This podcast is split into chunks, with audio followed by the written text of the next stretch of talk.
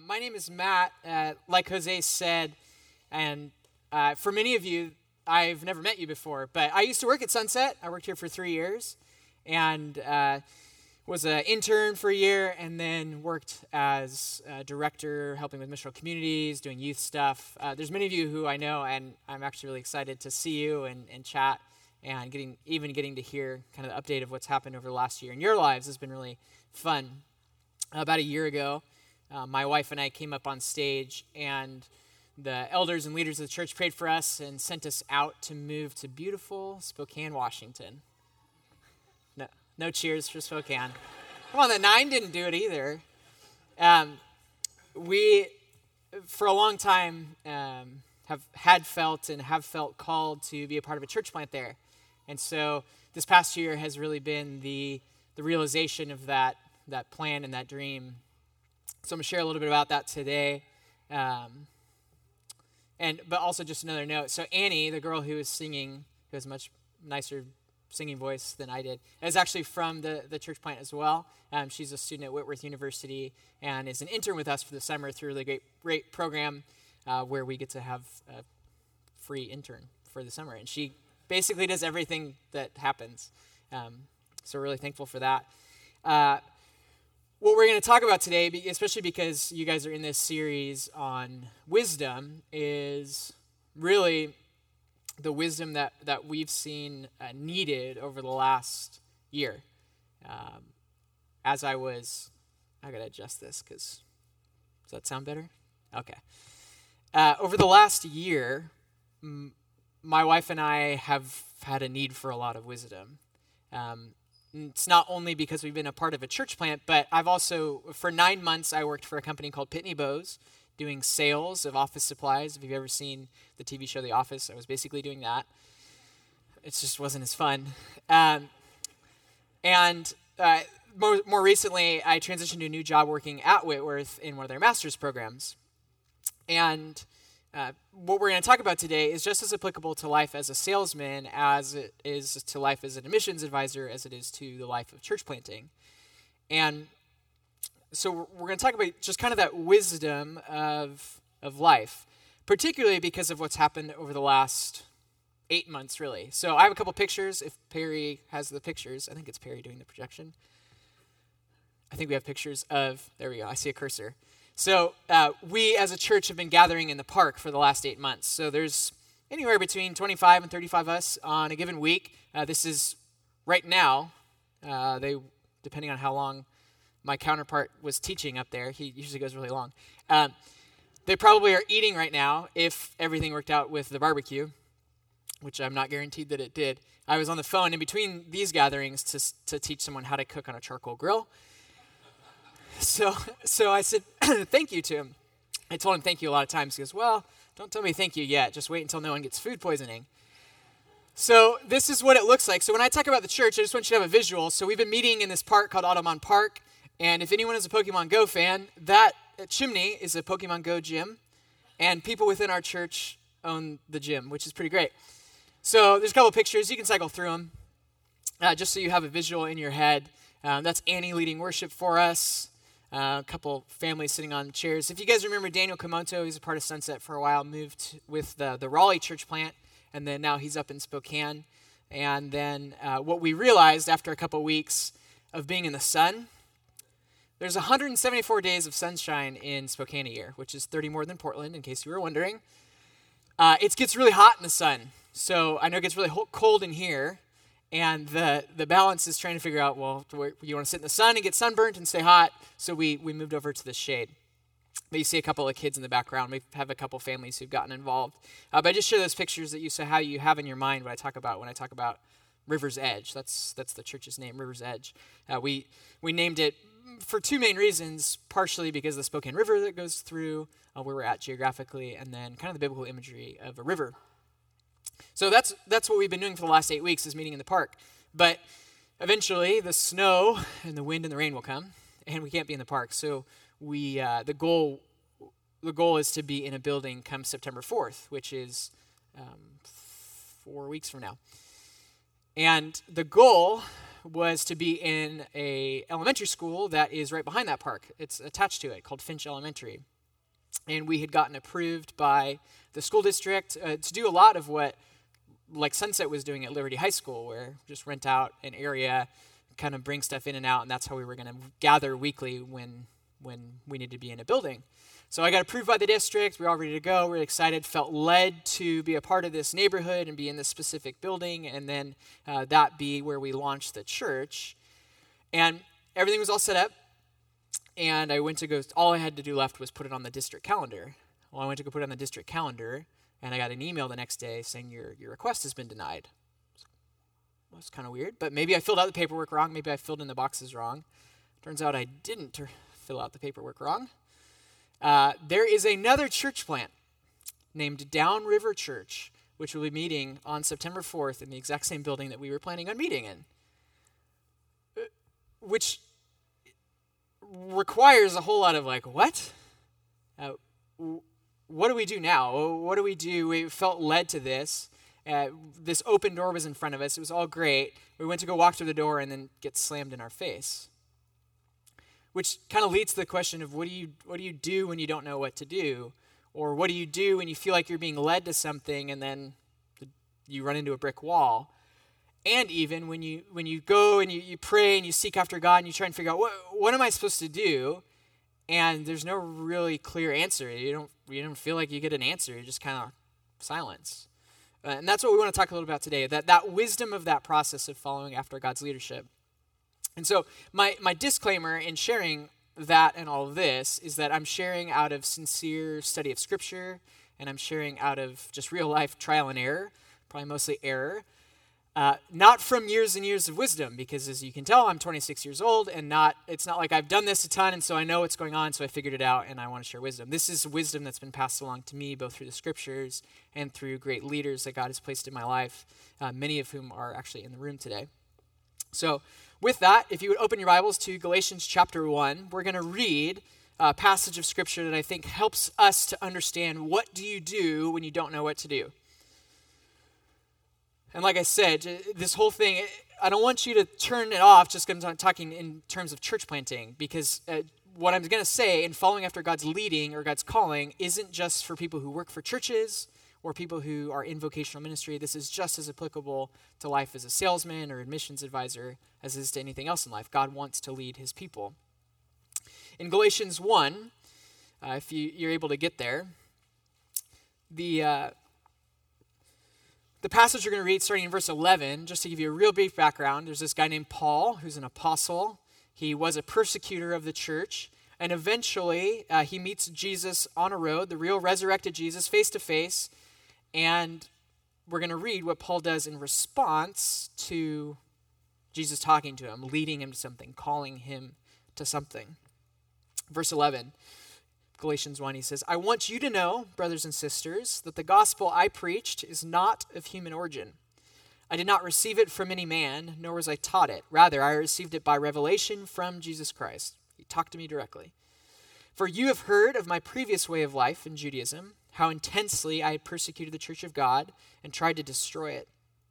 I, would, I was advancing in Judaism beyond many of my own age among my people and was extremely zealous for the traditions of my fathers basically had it all going on.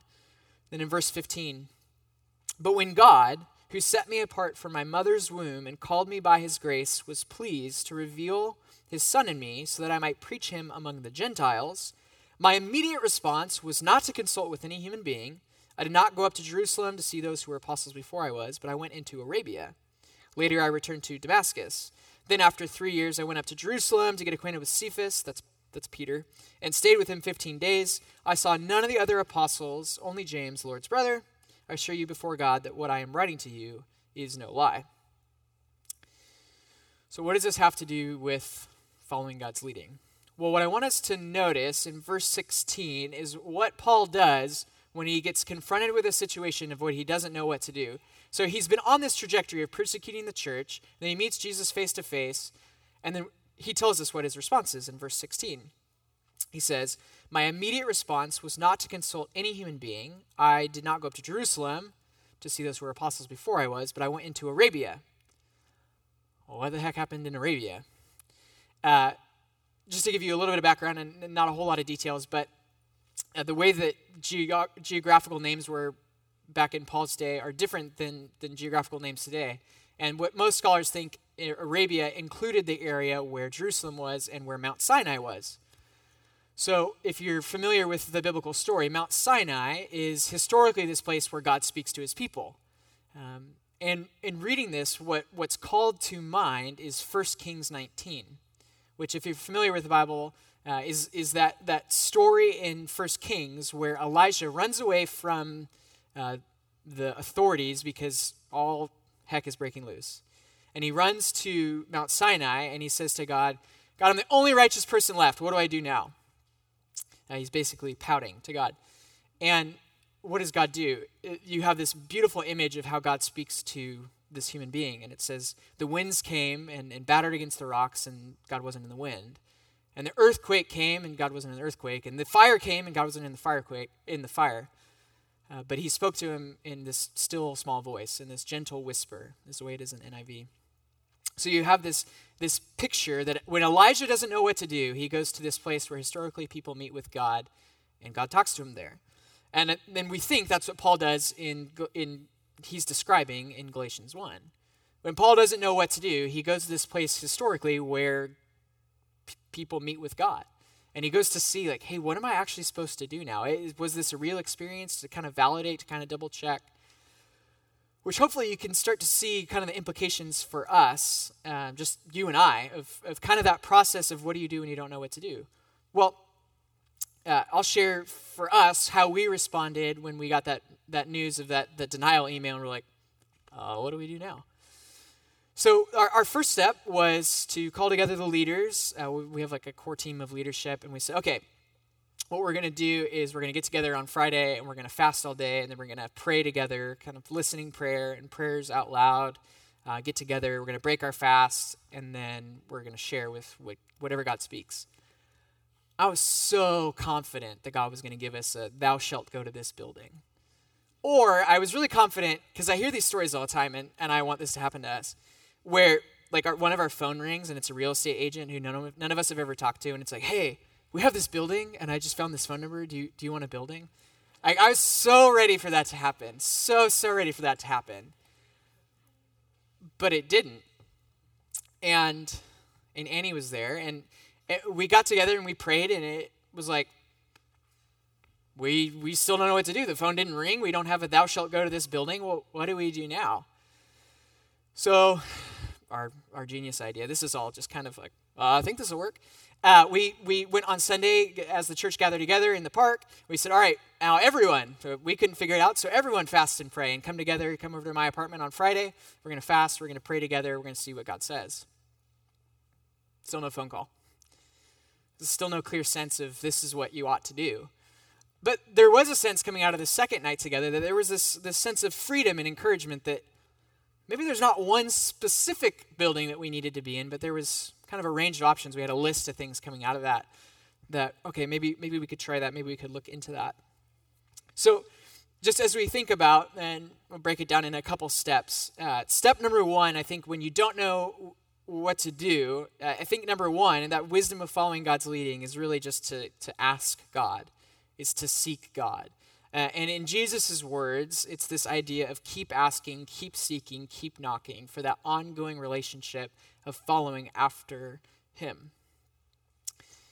Uh, we see that happen in Galatians 1 when Paul goes to Arabia. And what we also see in Galatians chapter 1, I think, is step number two in this whole process. So if you look down again uh, and notice uh, what Paul does, after Paul goes to Arabia, what does he do? Well, he goes to Damascus and then to Jerusalem to talk to Peter the leader of the church. So it seems like Paul goes away by himself, and then Paul comes back to a community of leadership. And if you were to read on in Galatians chapter 2, you can actually read the details of that whole process and what goes on. And what, what Paul does is he goes to Peter, and it says that he wanted to double check. I'm paraphrasing. He, he wanted to double check to make sure, this is his exact words, that he was not running his race in vain that what he was doing and what he was planning on doing wasn't in vain. So, Paul, who had this face to face encounter with Jesus, still submits himself to leadership and still submits himself to other people and community.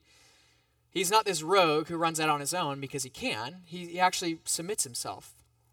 Which I don't know if that's scary for you, but it's, it's terrifying for me.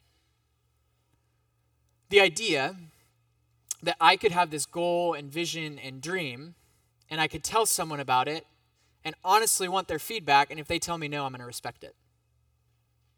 It's just that just cuts against everything about me, especially as an American, where what I want is this American dream where I have this goal and vision and dream, and I, I want to work at it and I want to work as hard as I can and I want to see it come together. And I just I, I want to run towards my dream because I that's my dream. But the biblical example of decision making actually is I think has a has more to it than just that. Because just because I can do something doesn't necessarily mean I should do something. And I think Jose uh, shared this proverb uh, a couple weeks ago. It's, it's in Proverbs 27, verse 6. Uh, it's just this one line phrase, which is really great and a good reminder all the time.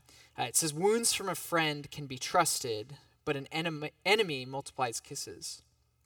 Wounds from a friend can be trusted, but an enemy multiplies kisses. We need people in our lives who can tell us, You're not ready, or no, or that's a bad idea and, and that's hard and that's scary. And I can tell you from personal experience, it hurts. The wounds from a friend still hurt, but they can be trusted. And that is a necessary part of it. It's not only something that I've experienced when people told me no for something, but it's something that continues to happen when we, we submit things to our leadership team and we say, hey, what do you think? Uh, sometimes I get told, no, it's a bad idea. Uh, but even though it's a scary thing, what it can mean on the back end is tremendous support. When you're all on the same page, you know what? I believe in what God's calling you to, and I'm going to do everything I can to help you get there. That's that's the potential benefit of having a, a, leadership and a community of people around you who actually get on board with, with what God has called you to. And, and one of the interesting, as I was thinking about this, and I don't know if I have any Quaker friends in the room, but if you can help me, I'm trying to remember the name of what this is called. But what you do in historic Quaker communities in uh, in decision making, and, and, the example that I've always heard is like a kid who's 18 who's deciding to go away to college. Is what you do is you get all your friends and family together in a living room, and people who know you and who you trust and who trust you, and you say, "Hey, here's my plan. I want to go to Whitworth University." Which, if you're a senior in high school and you want to go to Whitworth University, we should talk. It's in Spokane. Um, and what you do is you get together in a living room and you say, here's my plans, and the people give you honest, genuine feedback on it. And you take it into consideration. And you actually listen to people who know you and who know your gifts and who know your personality. And they say, you know what, this is good for you, or no, this is bad for you. And you actually respect and listen to those people who God has put in your life uh, as your community and even as your leadership. Uh, for us at River's Edge, how that played out was um, we, we genuinely submitted to the question to the leadership team.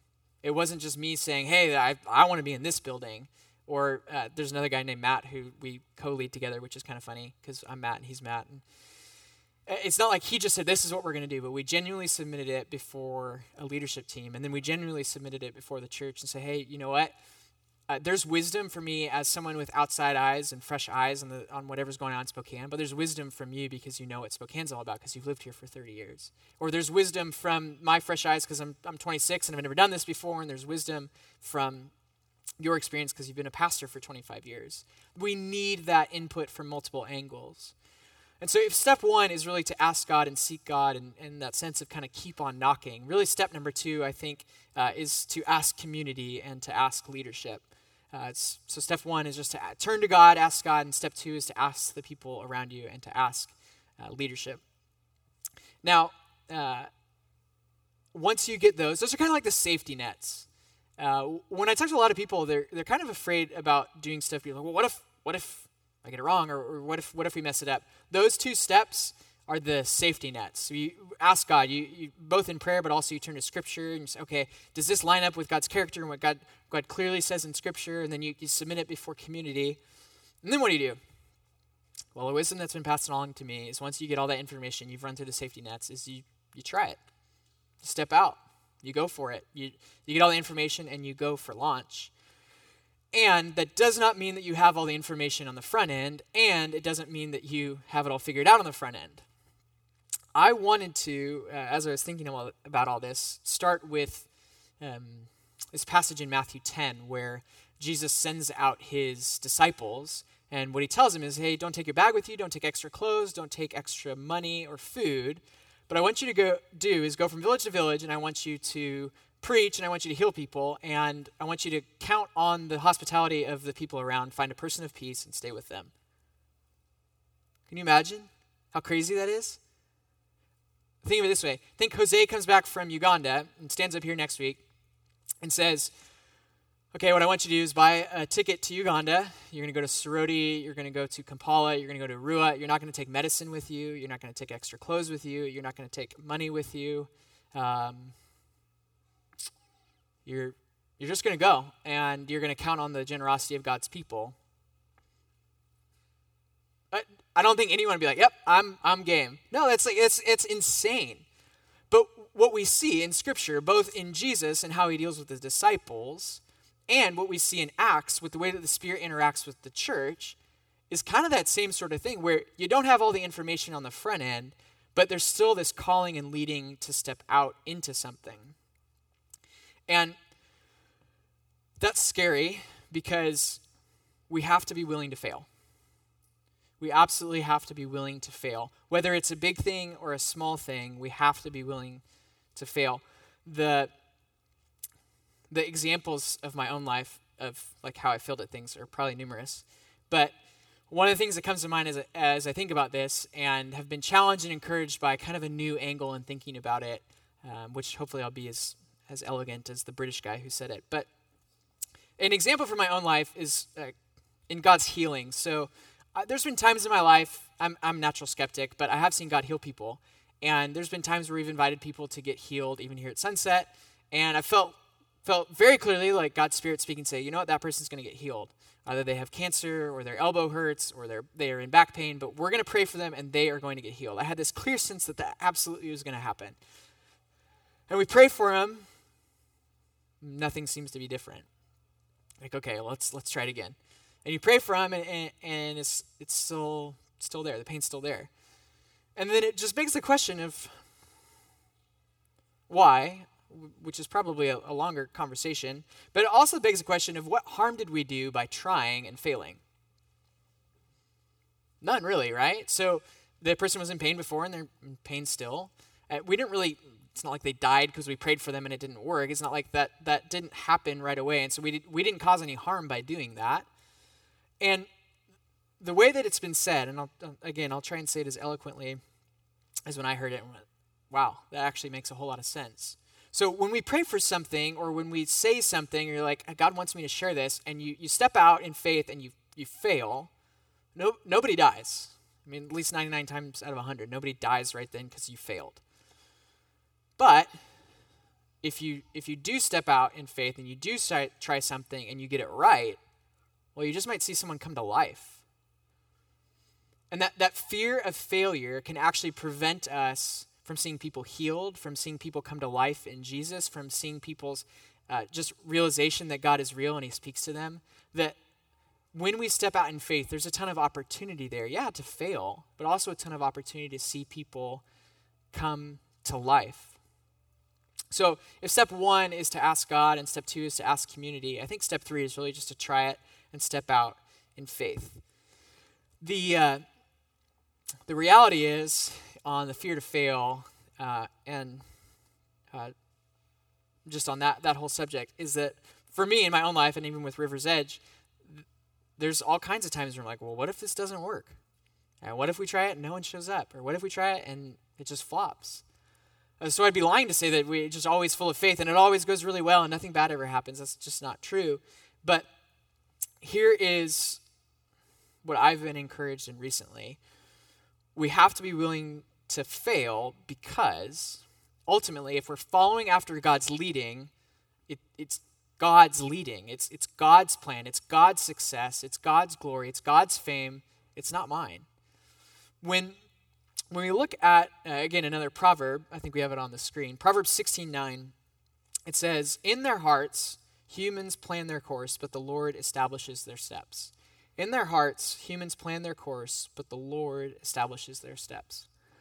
So I don't think that everything happens in this life is God's will. I don't think that the evil and pain and suffering and rape, I don't think that's God's will. But when we talk about trying something and seeing it fail, what we need to do is kind of take on a new perspective because just because what we see as success and failure doesn't mean that's what God sees as success and failure. Ultimately, when we think about this proverb, it, even though it might be our plans, we have to realize who is at work behind the scenes. And, that's why failing doesn't matter because if if I if if I'm concerned about my own kingdom, well, that's going to fail in the, in the long run, anyways. And, and if I'm concerned about making my own followers or followers of a specific style of church and that fails, well, it's ultimately not that big of a deal because uh, it's not it's not going to stand in the end anyways the the need is to take on a new perspective to see who is really at work in the whole process because it's ultimately not our plans and it's not ultimately us doing any of those things. It's actually god the one who is at work behind the scenes. Yeah absolutely it takes hard work and takes effort. I'm not not downplaying any of that. And those of you who know me know that that's that's not what i'm saying. I, there's there's a need for us once we have all the information we step out and try it's to work really hard with every ounce of God given ability and resource that you have. There, there's no point in trying to do it halfway. And there's no point in quitting halfway. So we step out and we work with all of our faith. But I think step number four is realizing who is at work in the whole process. I, could quote uh, probably dozens of passages that speak to this reality, but the one that really comes to mind that, again, has been kind of convicting over the last couple months is in Psalm 127. So it says, Unless the Lord builds the house, the builders labor in vain. And unless the Lord watches over the city, the guards stand watch in vain. Now, the problem is that I don't always believe that on its deepest level. Uh, unless the Lord builds the house, the builders labor in vain. And unless the Lord watches over the city, the guards stand watch in vain. I, I say I don't always believe that on the deepest level because, in some sense, I think it's up to me and my hard work. And if, if I get it right, and if I say the right things, or if I set everything up the right, we pick the right time slot, or we pick the right building, or if, or if I do everything right, then it'll work. But the reality is, if I build that whole house and God's not the one who actually builds a house, it doesn't matter. And if, if I'm the one standing on the, on the guard tower, if the Lord doesn't watch over the city, the guard stands watch in vain the reality is that even though we ought to put all of our hard work and effort towards it, towards it, it's ultimately the Lord who's the one doing the work. It's not our hard work. It's not my good looks. It's a joke. yeah, more self-deprecating humor could could, could flow out of that. Um, it, it's ultimately the Lord who is at work in that whole thing. And, and so that's why that's why when we, we view things as failure, we actually need to take a step back and view it in terms of or are we being faithful to God's leading? And I think when we see success, that helps us redefine success as well, because it's not our success ultimately, it's us being faithful servants to the, the King who's leading us. So, uh, a note kind of kind of on that. Um, one of the things that I want to share, uh, I kind of mentioned earlier when we prayed that second time, we had this sense of kind of freedom and encouragement in front of us. And I want to touch on that just for a brief moment because when we talk about following God's leading and God's calling, what I am sure, at least for some of you, the thought comes to your mind that you have screwed up God's plan or God's will for your life. I've talked to enough people over the last couple years uh, in, in settings. I'm a, I'm a National Guard chaplain. I get to do stuff with the church. I get to interact with all kinds of different people. I've talked to enough people to know that when we talk about God's will, for a handful of you, what the immediate thought is, well, I've screwed that up for my life. So I just want to touch on this idea of the freedom that God lays out in front of us. So, and I think the perfect place to look at this is in Genesis chapter 2, which is the story of Adam and Eve in the garden and God's command about the tree of the knowledge of good and evil. What we focus on quite often when we read that passage is verse 17. So, Perry's going to put on the screen. It says, But from the tree of the knowledge of good and evil, you shall not eat. From the day that you eat of it, from you will surely die. God's will for Adam and Eve was not to eat from that one tree. God's will for them was to not eat from that one tree. But English majors and book readers will notice that that's only half of a sentence. That's only half of a thought. That's, that's not the whole picture of what God's will was for Adam and Eve. Uh, we got to read the whole thought. So, verse 16 and 17 together say, The Lord God commanded the man, saying, From any tree of the garden you may eat freely. Any tree of the garden you may eat freely, but from the tree of the knowledge of good and evil you shall not eat. From the day you eat of it, you will surely die. Any tree, every tree, just not the one. Any tree. Think about it. If you went into like an orchard, all of those trees are are open. They're they're free for you to choose from. Those are within your your realm of possibility. Just don't eat from that one. I think reading that is helpful in talking about God's will and God's leading because quite often I think that's the way that God leads us. Now, absolutely God will will sometimes say something very specific or you should go to a specific place or you should be in a specific uh, job or you should move to a specific place. I absolutely think that happens. But I think that is the exception to the rule. W- hopefully, you will be encouraged by just the, the proclamation that God's will for you is way more about you being transformed into the image of Christ than it is what, what, what head of lettuce you buy at the store which is like a, a, a joking thing, but it, it's way more about being transformed into the image of Christ and becoming more and more like Jesus. If you did a word study on God's will in the New Testament, I encourage you to do it. What you will see and what you will realize is that God's will is way less about your job, it's way less about your spouse, it's way less about where you live, it's way less about what you do in terms of like a like following, uh, trying to figure out is God's will for me to step on this street or that street. But God's will for you is to become more and more like Jesus. So hopefully you'll be encouraged to know that that actually leaves a whole lot of room for freedom in the choices that you make in the future. But a second point on that is that if that's you, if, if that's you who's you've kind of lived under this crippling fear for a long time that I've somehow screwed up God's will and God's plan for my life, the your church leadership would love to talk to you about that. Uh, it is a crippling fear that will will not only ruin your, your current life, but probably every day moving forward until you can, can bring that out in the light.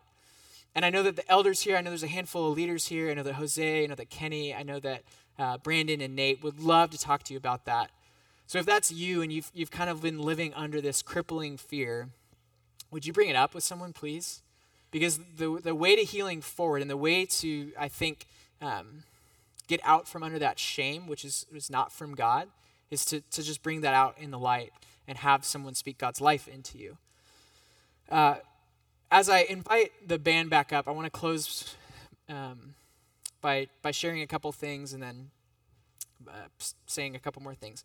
If you're curious on where we're at in the building process, uh, we are still have no agreement signed with anyone. And we're supposed to start gathering in a building come September 4th. We uh, hopefully We'll be signing an agreement, renting out a, a church building. It was within that realm of possibilities that God had laid out in front of us. Hopefully, we'll be signing an agreement and a contract in the next week uh, with a church called Messiah Lutheran. Um, and hopefully, it'll be like what, what, what Sunset was able to do when they first planted, or what Bridgetown did and is continuing to do in renting out another church's building to gather in the evenings. So, if you, if you think about us in the coming days, hours, and weeks, uh, would, you, would you pray for us? Because we need wisdom for that, for sure. And then I want to say, I think, three thank yous. Um, one, thank you because the the wisdom and any any wisdom that I have is as a direct result of Sunset. Um, the ability that I had to, to work here for three years and to be a part of this community of people and to be under the leadership here uh, has given me anything that I have. Uh, so, so thank you. Thank you, honestly. If you're new to Sunset and you're kind of just checking this place out, what you need to know about the leadership is that they sincerely believe in what they're talking about, and I've seen their lives close up, and they actually put it into practice. And the tagline of Experience Life in Jesus is way more than just a vision statement that looks good on a poster. It's their genuine desire for you. Is is these leaders and this community of, of leadership is is sincerely invested in your life and you, you experiencing life in Jesus. So thank you for letting me be a part of that and letting me learn uh, for three years. Two, um, thank you for your generosity. Uh, what you saw in those pictures is a direct result of your generosity. So if you don't know, part of your giving goes to a fund for church planting and evangelism, which happens with stuff in Uganda, like what Jose's doing, but also helps support River's Edge. And uh, the barbecues that we have are because of your generosity, and the food that we have are because of your generosity, and the fact that we can even rent a building is because of your generosity. So thank you. Thank you sincerely for that. Uh, and then third, thank you for, for letting us be here, for letting Annie and I be here. Um, I, I started tearing up last gathering because your generosity and, and what you've allowed us to do is seeing God eh, do something that He gave me a vision for, us a vision for six years ago. So it's a genuine, genuine, heartfelt thanks to say thank you for allowing us to be here this Sunday, but thank you for everything that you've done for us. Because when you actually get to see what God has has led you to, especially in something like this, uh, it's a truly humbling experience and it's a truly joy filled experience to be able to, to see God do something like that. So thank you for allowing us to do that from the, from the bottom of my heart. Um, so as we continue on and worship together, just I want to leave with this just saying thank you.